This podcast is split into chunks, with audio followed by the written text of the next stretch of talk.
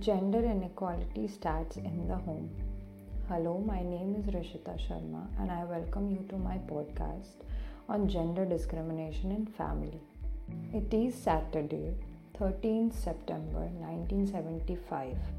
Fraternal twins named Umid and Prerna are born to two loving parents.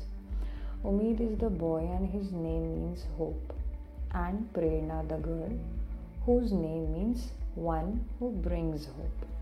Equality established at birthright. When the twins are seven years old, Umid, the boy, is taken to karate lessons. Not only because he needs to learn to fight and defend himself, but also that he can be able to defend his sister Prerna and his future wife. At the same time, Prerna is taught to wash dishes and how to clean the house. Studies that have been conducted by historic Japanese senseis indicate that being a karateka doesn't only teach you self defense, but that it teaches you other salient skills like discipline, hard work, mental strength, resilience, and respect. So, when the twins were 10 years old, their parents decided to buy a BMX bicycle. So, this bicycle belongs to both of them equally. However, in the home, it was called Umid's bike.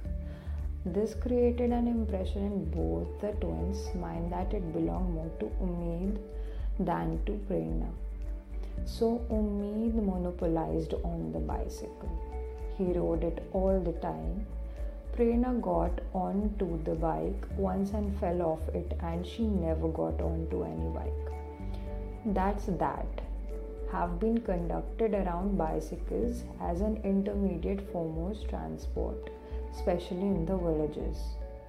Indicate that 81% of the boys have access to use bicycles on daily basis to get to school and to get to work while only 48% of girls have access to bikes and use it on a daily basis.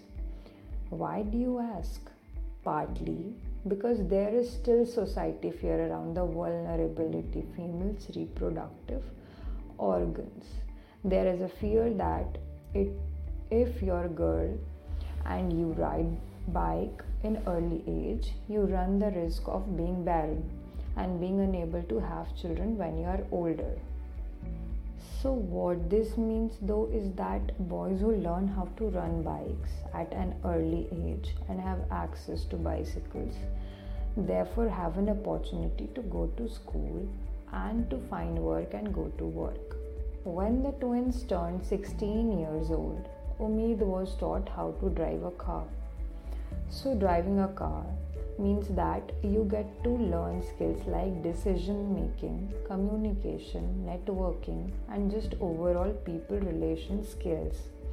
While Prerna in the home, she was taught how to keep the family and how to look after her younger siblings in preparation for her being an excellent wife, an amazing mother in her future. Incidentally, when the twins were 21 years old, the boy taught her sister how to drive a car by breaking the stereotype. The story is not unique in India. Almost 132 million girls are out of school around the world. In India, nearly 40% of adolescent girls do not attend school. There have been a lot of studies, dialogues, research, and conversations which are conducted in the last decade around gender discrimination. But people are tired of the conversations and the dialogues. So, how do we move from conversations to actions? By getting awareness around how it shows up in the home.